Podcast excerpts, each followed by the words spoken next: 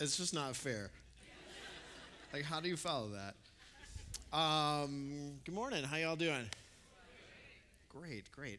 Uh, just quick follow up to that video, actually. I have three little kids that are downstairs, and I just want to say thank you to anybody here in the room who does hang out with the little kids. Uh, they, you love my children well, and we, those of us who have kids in that ministry, we so appreciate it. So thank you so much. And I know over the summer they need more people, so for real, do that. Um, my name is John Anderson. I'm one of the pastors on staff here at uh, Door Creek. It's great to be with you today. Uh, just a quick welcome to anybody who's here for the first time.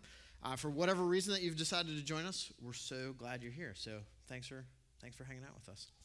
Um, hey, I want to start off this morning with uh, just a couple words to honor the mothers in the room on this Mother's Day.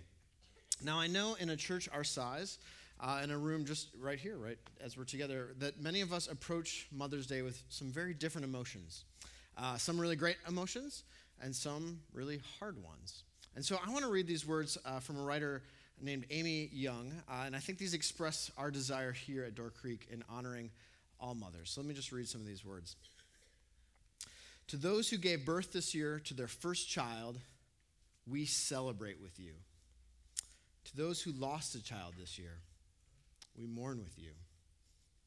To those who are in the trenches with little ones every day and wear the badges of food stains, we appreciate you. To those who experience loss through miscarriage, failed adoptions, or running away, we mourn with you. To those who walk the hard path of infertility, fraught with pokes, prods, tears, and disappointments, we walk with you. And forgive us when we say foolish things. We don't mean to make things harder. To those who are foster moms, mentor moms, and spiritual moms, we need you. To those who have warm and close relationships with your children, we celebrate with you. And to those who have disappointment, heartache, and distance with your children, we sit with you. And to those who lost their mother this year, we grieve with you. To those who have experienced abuse at the hands of your own mother, we acknowledge your experience. And to those who live through driving tests, medical tests, and the overall testing of motherhood, we are better for having you in our midst. Thank you for being part of our community here at Door Creek Church, and we honor you.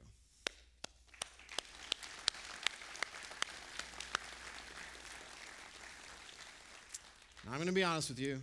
I do not have a good transition here.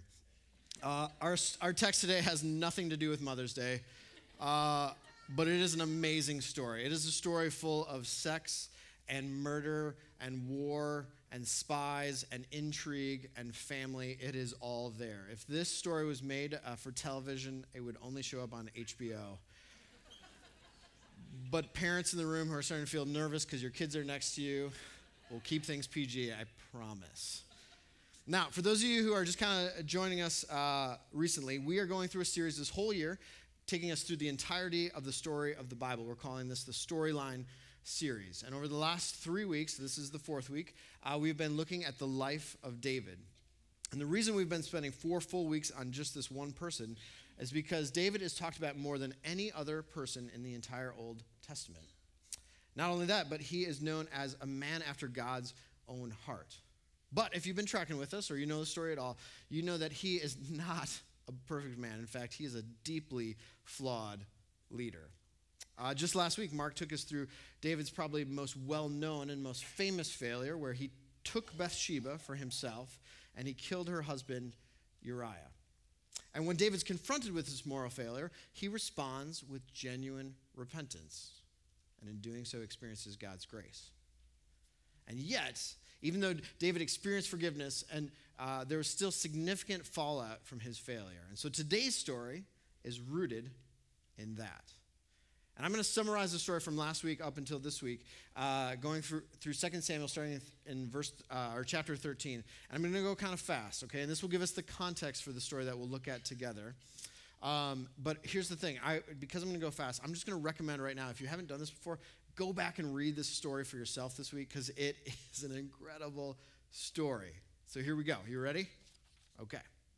Like two people. Yeah, this is going to be fun.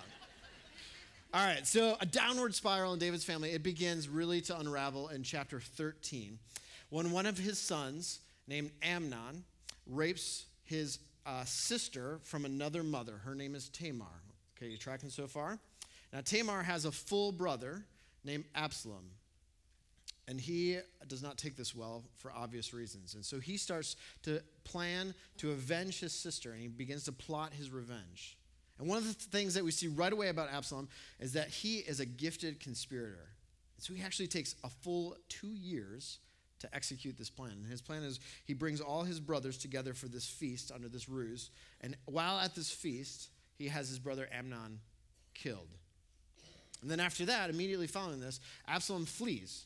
He's fleeing most likely from his father in fear of his David's revenge. Uh, and he lives in exile for three full years. And then at the end of that time, we interact with this really fascinating story in chapter 14 uh, that leads Absalom to be invited back out of exile, back to the capital city of Jerusalem. But all is not right. Because while Absalom is invited home, David will not personally interact with him at all. And this goes on for two more years. And then in chapter 14, 25, the author makes what at first seems like a very strange observation. Let me read these verse or this these verses from uh, 14 25. It says this In all Israel, there was not a man so highly praised for his handsome appearance as Absalom. From the top of his head to the sole of his foot, there was no blemish in him. Whenever he cut the, the hair of his head, and he used to cut his hair once a year because it became too heavy for him, it would weigh, he would weigh it, and its weight was 200 shekels by the royal standard. Now, the reason I share this with you is because I can relate to these verses. I just, it's kind of a life verse. Just want, no, no. No, the reason is because as strange as these verses are, they, they foreshadow uh, a couple things. One, Absalom's appeal to the masses, and also his coming death. Now, what I just did in about 90 seconds, two minutes or so, uh, covers seven years of this very complicated relationship between a father and son, between David and Absalom. And all of that serves as a backdrop for Absalom plotting to take the throne. So this is where we'll jump in together. take your Bibles and turn to 2 Samuel chapter 15. 2 Samuel chapter 15 should be about, again, a third of the way through your Old Testament or wherever you find it on your phone. 2 Samuel chapter 15. We'll start in verse 1. Let's read it, look at this together. All right. In the course of time, Absalom provided himself with a chariot and horses and with 50 men to run ahead of him. He would get up early and stand by the side of the road leading to the city gate. Whenever anyone came with a complaint to be placed before the king for a decision, Absalom would call out to him, What town are you from? And he would answer, Your servant is from one of the tribes of Israel. Then Absalom would say to him, Look, your claims are valid and proper, but there is no representative of the king to hear you. And Absalom would add, If only I were appointed judge in the land, then everyone who has a complaint or case would come to me, and I would see that they receive justice. Also, whenever anyone approached him to bow down before him, Absalom would reach out his hand, take hold of him, and kiss him. Absalom behaved in this way towards all the Israelites who came to the king asking for justice. So he stole the hearts of the people of Israel. Okay, let me just pause here for just a second and just share a couple observations that I think can help us. Uh, number one um, is by him taking a chariot and horses and 50 men, this is how a king would act, right? This is not how an average person would behave. This is behavior of a king. And why Absalom is allowed to do this, we, we don't know exactly. The text doesn't tell us. But then throughout this time, Absalom is sitting at these city gates where everybody would come through. And throughout that, he's pointing out this apparent weakness in David's leadership. And he's sharing that if he were in charge, oh, things would be so much better. Because one of the roles of the king was to, uh, to give out justice. And whether or not that's actually happening, apparently it's perceived that it wasn't. And Absalom's feeding into that. Now, this is a strategy that we are very familiar with, right? This is how every single politician in our context functions, aside from maybe the incumbent, right? They, they point out some kind of apparent weakness in the system, and then they feed into the dissatisfaction. And then they tell you they'll give you the world. Right? If I were in charge, This wouldn't be a problem. I would take care of you, unlike what you're experiencing now. But there's a key difference of what's happening here. This is not a democracy. And so there's way more at stake.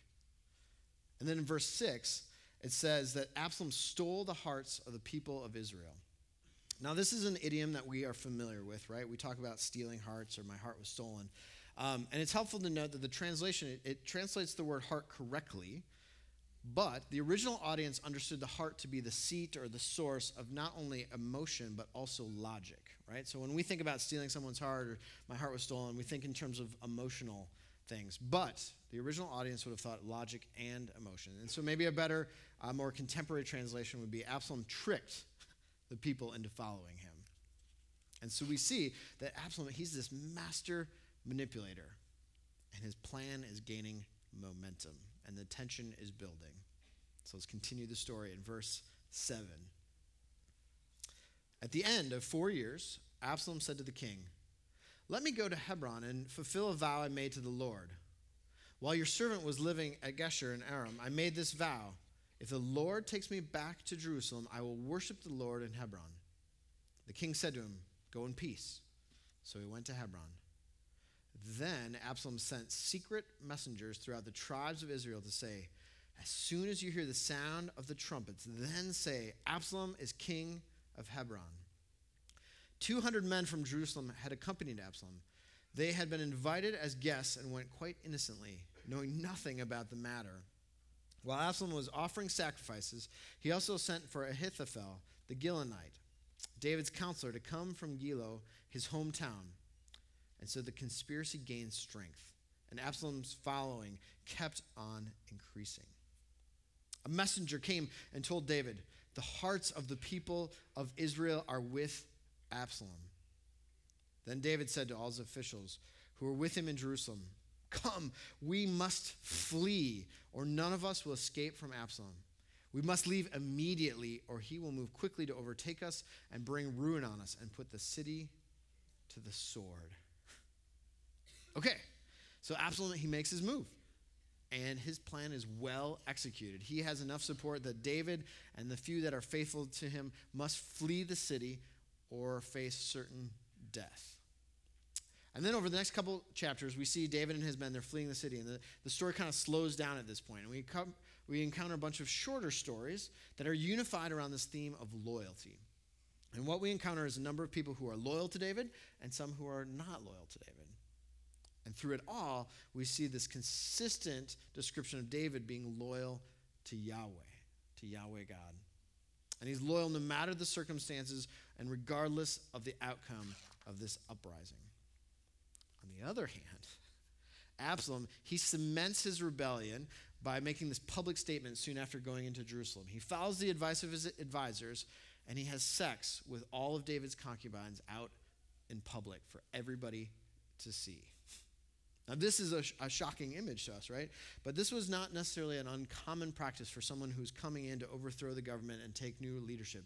This was a way of declaring one's rule, declaring one's dominance.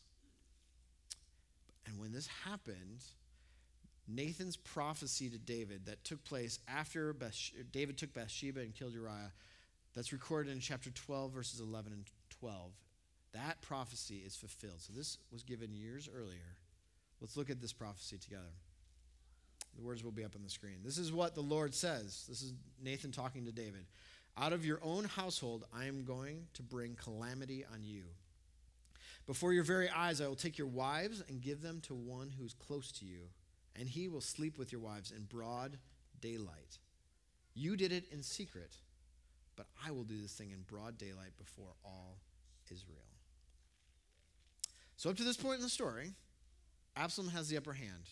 And if we're reading this for the first time, we're left in tension because we don't know what's going to happen. We don't know how, what the outcome is going to be until we reach chapter 17, verse 14, where the author writes this. And I realize I'm jumping around, so these words will be up on the screen. 17, 14. Absalom and all the men of Israel said, The advice of Hushai the Archite is better than that of Ahithophel. For the Lord has determined to frustrate the good advice of Ahithophel in order to bring disaster on Absalom. Okay, so what's happening here? So soon after entering Jerusalem, Absalom gathers together his advisors and basically saying, okay, this is going well so far, but how do I defeat David once and for all so that I can be king? And so he gets a number of different uh, kinds of advice. Two specifically are recorded in the text. And God causes Absalom to take the bad advice and to confront his father in battle. And in this moment, we see that God is working throughout this story. And the next scene of the story is the beginning of this battle. So let's, again, if you're not following along, I want you to jump in here because we'll look a little closer at this part. 2 Samuel chapter 18 and verse 4. The battle is about to begin. Starting in verse 4. So the king, that being David, stood beside the gate while his men marched out in units of hundreds and, and of thousands. The king commanded Joab, Abishai, and Ittai, and this is so key that we catch this next sentence be gentle with the young man Absalom for my sake. And all the troops heard the king giving orders concerning Absalom to each of the commanders.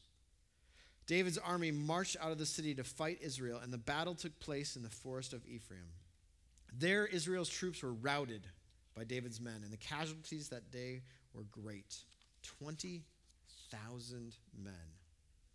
The battle spread out over the whole countryside, and the forest swallowed up more men that day than the sword. Now, Absalom happened to meet David's men. He was riding his mule, and as the mule went under the thick branches of an oak tree, Absalom's hair got caught in the tree, and he was left hanging in midair while the mule he was riding kept on going. So that hair is back. When one of the men saw what had happened, he said to Joab, I just saw Absalom hanging in an oak tree. Joab said to the man who had told him this, What? You saw him? Why didn't you strike him to the ground right there? Then I would have given you 10 shekels of silver and a warrior's belt. But the man replied, Even if a thousand shekels were weighed out into my hands, I would not lay a hand on the king's son. In our hearing, the king commanded you and Abishai and Ittai, protect the young man Absalom for my sake. And if I had put my life in jeopardy, and nothing is hidden from the king, you would have kept your distance from me. Joab said, I'm not going to wait like this for you. And so he took three javelins in his hand and plunged them into Absalom's heart. While Absalom was still alive in the oak tree, and the ten and ten of Joab's armor bearers surrounded Absalom and struck him and killed him. And now that Absalom is dead, the battle comes to an end. And the only thing that's left is for David to receive the news of how the battle has been resolved. And the question becomes how will David respond? Right? Because on one hand, his son has just been killed. But on the other hand, the rebellion has been overthrown and his own life has been spared. And so let's look at David's response. Uh, it's recorded in chapter 18 at the end of this chapter in verse 33, and these words will be up on the screen. The king was shaken he went up to the room over the gateway and wept. As he went, he said, Oh, my son Absalom, my son, my son Absalom, if only I had died instead of you. Oh, Absalom, my son, my son. And in this distress filled moment, we catch a glimpse of David's heart. Because he is not only mourning the death of his son, but also the destruction brought on his entire family that are rooted in his mistakes of the past. And this is a story, really, in its essence, about the destruction caused by rebellion and the abuse of power. An Absalom story, in many ways, is the human story, right? It's our story. Absalom rebelled against the powers over him, and he abused his power by using it solely for his own gain and benefit. He wanted control. He wanted to sit on the throne, and he wanted it when he wanted it. I mean, this is fundamentally, this is the same sin as Adam and Eve when they took of the tree, or took the fruit of the tree that God told them not to. And in doing so, they were seeking to have control instead of submitting to God's control. And this is our story, too. This is every one of our stories. We have all rebelled against God, which leads to our own destruction apart from God's saving grace. But through the power of Jesus' death and resurrection, we are given a pardon. And this is the good news of the gospel, right? This should be, help us be a people of grace and of joy. The letter uh, to the Romans in chapter 5, verse 10, Paul writes this For if, while we were God's enemies, we were reconciled to him through the death of his son, how much more, having been reconciled, shall we be saved through his life? So what this is saying is that while we were still enemies of God, not we didn't, hadn't like come together, we hadn't created a truce, we were still enemies of God. He gave up himself and died for us. Now we see in the story that David longs to have had the opportunity to die in the place of his son. But we have one who did just that in Jesus Christ while we were still enemies. And with that comes this invitation for anybody here in this space who has never placed their faith in Christ. And the invitation is to be forgiven for our rebellion and to be welcomed, to be reunited back into the family of God. And for the rest of us who have already placed our faith in Christ, we have experienced this forgiveness. but it can be so easy to move back into patterns of rebellion, isn't it? And this story serves as a warning of the destructive power of those wrong decisions. Because, like Absalom, when we seek to pursue what we want, when we want it, and how we want it, without regard to others, that has destructive powers. And it is so important that we take sin seriously because it has the power to destroy all that is good in our lives. But sometimes it's hard to think about it that way, isn't it? In his book, uh, The Smell of Sin, which is a little bit of an older book now, but the author Don Everts tries to help us to more fully experience Jesus' teachings around sin by using uh, modern metaphor and story and poetry. Let me just read one excerpt from his book. Uh, he describes this common misconception about sin this way. Here's what he writes What's it like to sin? it's fun. It is tremendous fun. It's like a carnival.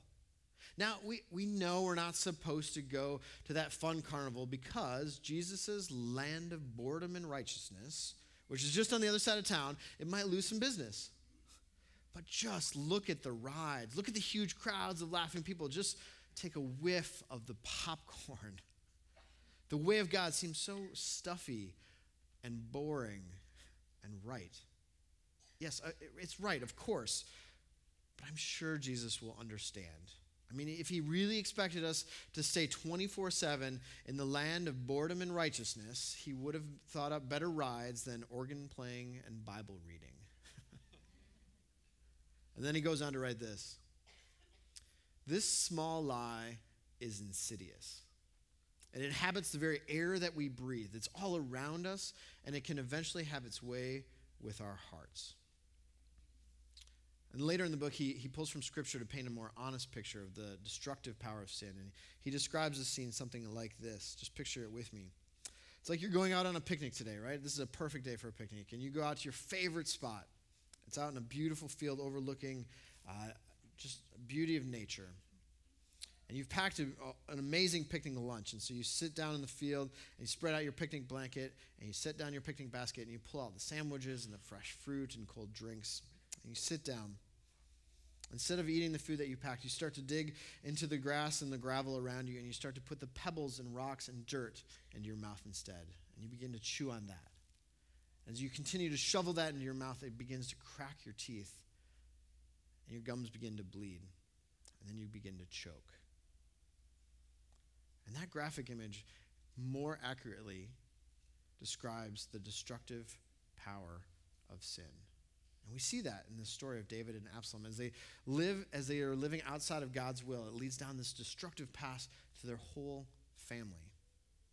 And so, our motivation for godly living, for those of us who are following Christ, it should not come from a place of fear or a place of guilt, but rather out of this longing to flourish, to truly live believing that our God is a loving Father who wants what is good for us. And so here's an encouragement I just want to uh, encourage you all with, and this is a pattern that I'm trying to build into my own life. And it's on a regular basis just praying a simple prayer throughout my day and little pauses and moments as I remember it. And it's this is asking God to open up my eyes to any ways that I'm living outside of his will by things that I'm doing or things that I'm not doing. And to make me aware of those things and then just to pray for courage and wisdom to be obedient. So it could just be a super simple prayer like this, right? Just as you're going throughout your day, that we become a people who have are in the habit of just saying, God, please open up my eyes to anything going on in my life where I'm outside of your will by things that I'm doing or not doing. And then give me the courage and the wisdom to be obedient. And as we do that, and as we listen to the Spirit who's living inside of us through the power of the Spirit, it transforms us transforms us individually and as a community. Now, this story is also a cautionary tale about the abuse of power. Right? David abuses his power when he took Bathsheba and killed her husband Uriah. And later, that, that set the foundation for Absalom when he tried to take the kingdom. Henry Nouwen argues that the abuse of power is one of the greatest weaknesses of the modern church. And he's one of my favorite authors, and he writes this in this short little book called In the Name of Jesus. And if you haven't read it, I highly, highly recommend it. Here's part of what he writes. Uh, and it's a long quote, so you can follow along on the screens. When I ask myself, the main reason for so many people having left the church during the past decades, the word power easily comes to mind. One of the greatest ironies of the history of Christianity is that its leaders consistently gave into the temptation of power political power, military power, economic power, or moral and spiritual power. Even though they are continued to speak in the name of Jesus, who did not cling to his divine power but emptied himself and became as we are. Every time we see a major crisis in the history of the church, we always see that a major cause of rupture is the power exercised by those who claim to be followers of the poor and powerless Jesus. And then he goes on to say this, and I think this is such a powerful quote. It seems easier to be God than to love God, easier to control people than love people Easier to own life than to love life. And I find that a hard but often true statement. But here's the challenge for us, I think. It is can be hard to identify if we are people who are abusing power or even if we have power, right? Because I think it's a little bit like this. If I went around this room and I asked you all if, if you are financially rich, most of you, I'm guessing, most people when they are asked this question say no. And the reason they say no is because they automatically think of someone who has more money than themselves. And in the same way, if I was to go around and say, Are you a powerful person? Most of us would say no. But I would argue that all of us have power. In fact, probably far more than we realize. We have power in every relationship that we have, we have power in every purchase that we make. And in a thousand small acts a day, we exhibit our power. And the abuse of power happens when we try to use it to the benefit of ourselves at the expense, or I think maybe even more importantly, at the indifference of others. And so, how, how do we combat this abuse of power in our lives?